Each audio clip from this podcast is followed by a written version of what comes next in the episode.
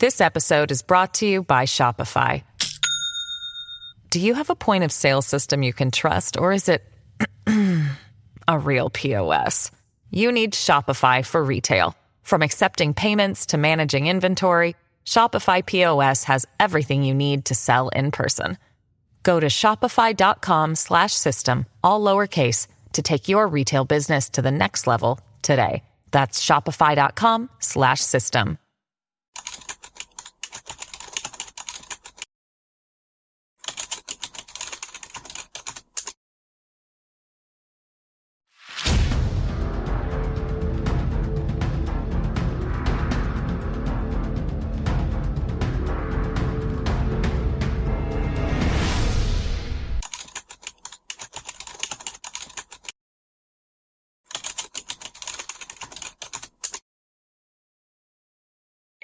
はい、皆さんこんにちは。話題の事件へようこそ。今回の考察は、以前からリクエストが多かった伊丹十三不審死事件です。この事件は映画マルサの女などで有名な伊丹監督がマンションの下で遺体となって発見され、自らの死として処理された事件ですが、状況的に不可解な点が多くあり、他殺の可能性が指摘されています。一体、この事件の裏に何があったのか。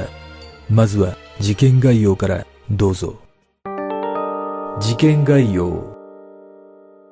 1997年12月20日午後6時40分頃、東京都港区麻布にあるマンションの下で、うつ伏せに倒れている男性の遺体が発見された。後の調べでこの遺体は、このマンションに事務所を構えていた映画監督の伊丹十三さん、当時64歳であることが判明した。その後、事務所内からワープロで打った遺書とみられるものが複数残されていたことや、室内に争った形跡がなかったことなどから、警察は自ら命を絶った可能性が高いとして処理した。しかし、この事件が報道されると、伊丹監督をよく知る人物や、妻で女優の宮本信子さんなどの証言から、自ら命を絶ったと見るには、不自然な点がいくつも浮かび上がり、何者かによって殺害されたのではないかとの強い疑惑が囁かれるようになった。実際、伊丹監督は映画の内容をめぐってたびたびトラブルに巻き込まれていたことから、仕事絡みで何かしらの恨みを持った者の関与が疑われ、世間でも様々な憶測が飛び交ったが、現在も伊丹監督の死の真相については謎のままとなっている。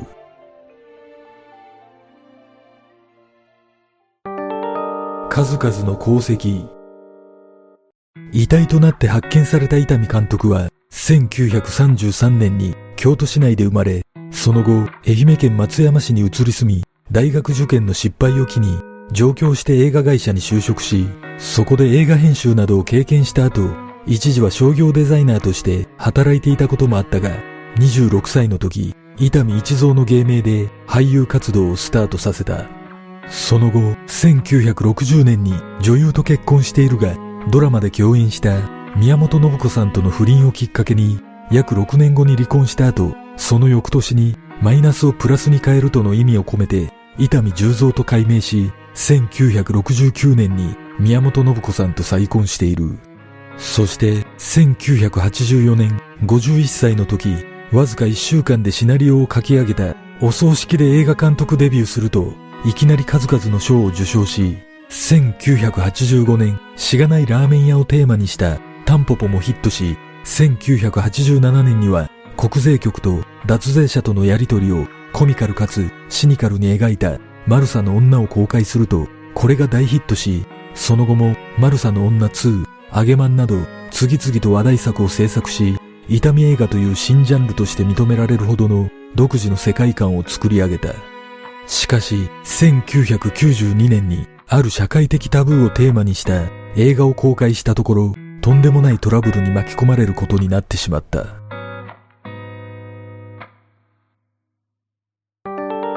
暴力団トラブル1992年、暴力団の民事介入暴力と戦う女弁護士をテーマにした民法の女が公開されてからわずか1週間後の夜、伊丹監督が自宅近くで刃物を持った5人組の男に襲撃され、顔や両腕などに全治3ヶ月の重傷を負う事件が発生した。ちなみに民事介入暴力とは暴力団が当事者や代理人として民事紛争に介入し暴力や集団の威力を背景に不当に金品を得ようとする行為を指すもので民法とは警察庁が民事介入暴力対策センターを設置した際に作られた造語だという民法の女ではバブルが弾けて儲けることができなくなった暴力団が法の網の目をくぐって編み出したゆすりなどの手法をさらけ出し暴力団は市民が勇気を持って賢く行動すれば引き下がることが描かれており暴力団の新たななりわいやメンツを潰すものだったことから伊丹監督は暴力団のタブーに触れたことから襲われたとみられている。事件直後伊丹監督は病院に搬送される際取材陣から大丈夫ですか？と声をかけられ声こそ出なかったもののピースサインで答えており一命を取り留めた後も脅しに屈することなく映画で自由を貫くと宣言しその後の捜査で逮捕された巨大暴力団組織の組員5人はそれぞれ4年から6年の懲役刑となっている。しかしこの事件の翌年1993年に癌で余命1年となった男が残りの人生をどう生きるのかという人間の葛藤を描いた大病人が公開されると自称右翼の男が公開中のスクリーンを切り裂く事件が起こるなど伊丹監督は数々の脅迫や嫌がらせを受けていたがこれらの妨害に屈することなく次々に作品を発表し1997年には身辺警護を受けた自身の経験を描いたマルタイの女が公開された。そんな矢先の1997年12月20日突然伊丹監督は帰らぬ人となってしまった。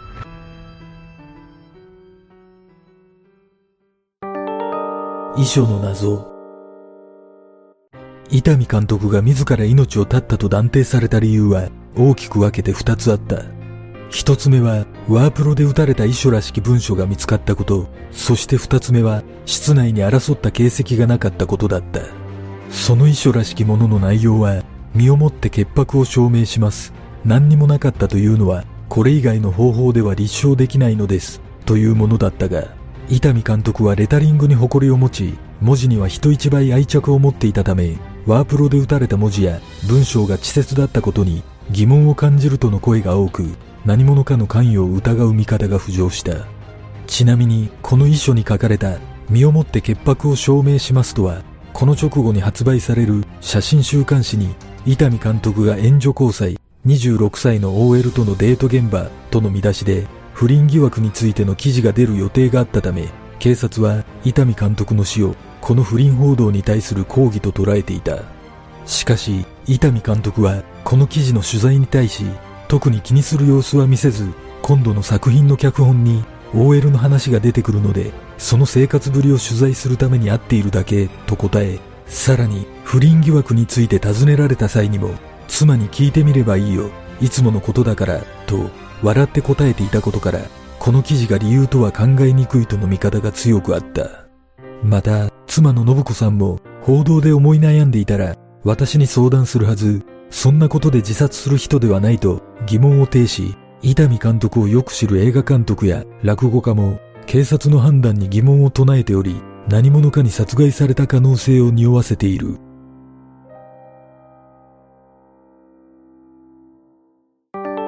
様々な憶測。伊丹監督は社会のタブーをテーマにした作品を手掛けることで知られ実際に様々な脅迫や被害を受けていたことから関係者からは他殺の可能性が囁かれ世間でも様々な憶測が飛び交った。それらをまとめると暴力団関与説。この説は民法の女公開後に伊丹監督を襲った組員らが出所後に報復したのではないかとの噂もあったがもう一つ暴力団絡みで有力とされる説が浮上している。それは巨大宗教団体と暴力団の関係を暴こうとして殺害されたという説だった。ある情報によると伊丹監督は死亡する前巨大宗教団体と暴力団の関係を題材にした映画の企画を進めていたとされそれを快く思わなかった暴力団組長が組員に指示し伊丹監督に銃を突きつけた上で屋上から飛び降りさせたという説がある。実は伊丹監督は死亡する直前すきっ腹にウイスキーボトル1本を飲み干していたことが検視で判明していることから犯人に無理やり飲まされ昏睡状態になったところ屋上まで運ばれ投げ落とされたのではないかとの見方がある。医療業界関与説。伊丹監督が他界してから約3ヶ月後の1998年3月31日 NHK が伊丹十三が見た医療廃棄物の闇を放送したことで新たな疑惑が浮上した。この放送によって伊丹監督が亡くなる5日前まで医療廃棄物の問題を取材していたことが明らかとなり伊丹監督は医療廃棄物を不法に空き地などに捨てている医療関係者の実態などに着目し薬害エイズ並みの一大スキャンダルを突き止めていたとの話がある。仮にこれが事実であれば医療業界の犯罪に国民の関心が集まり前代未聞の大スキャンダルに発展する可能性があるため何としてでも医療廃棄物問題がテーマの映画制作をやめさせなければならないとの考えから医療業界の何者かが伊丹監督の殺害を依頼したのではないかとの見方がある。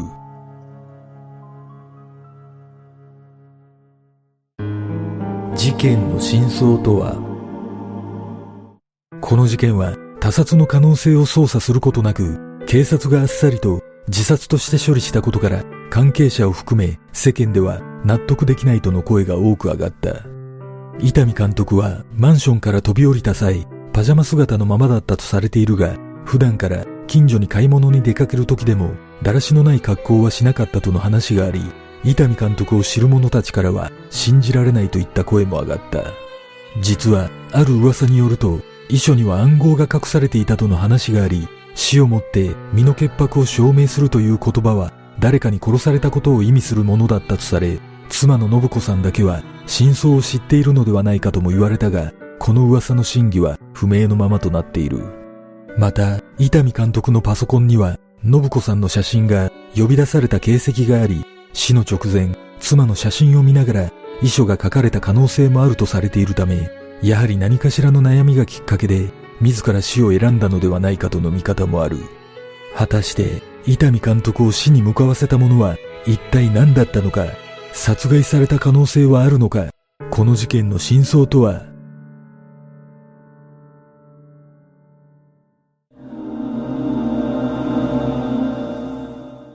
この事件は状況的に見ると世間でも噂されている通りやはり他殺の可能性が高いように感じます。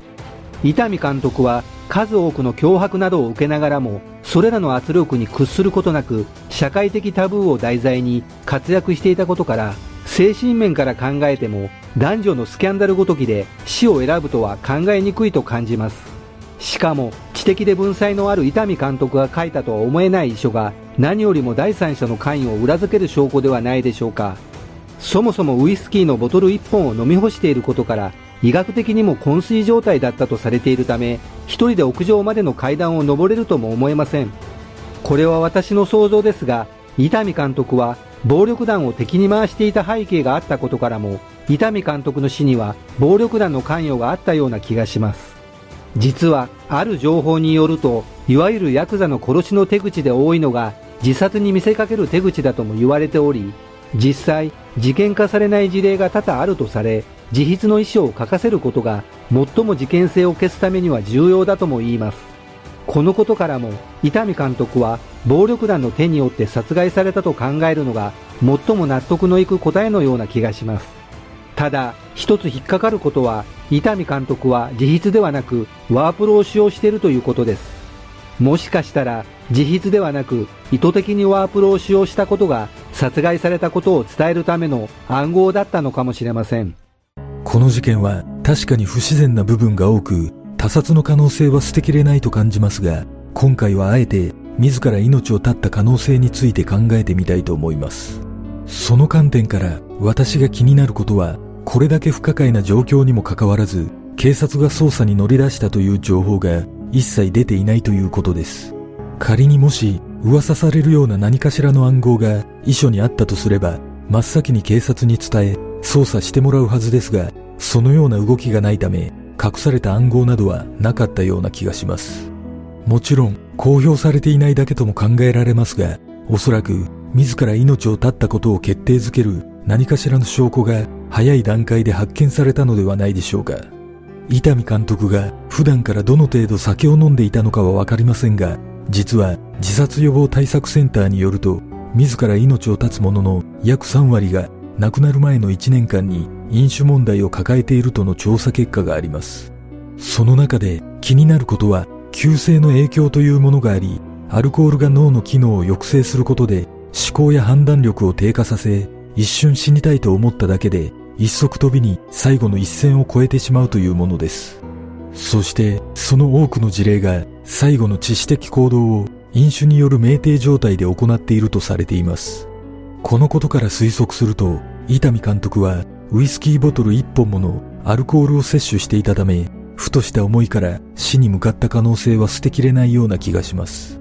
伊丹監督は作品の中でも一貫して死にこだわり続けたという逸話もあることから常に死を意識して生きていたためにアルコールの影響が悪い方向に向かってしまったのかもしれません。皆さんはどんな考察をするでしょうか？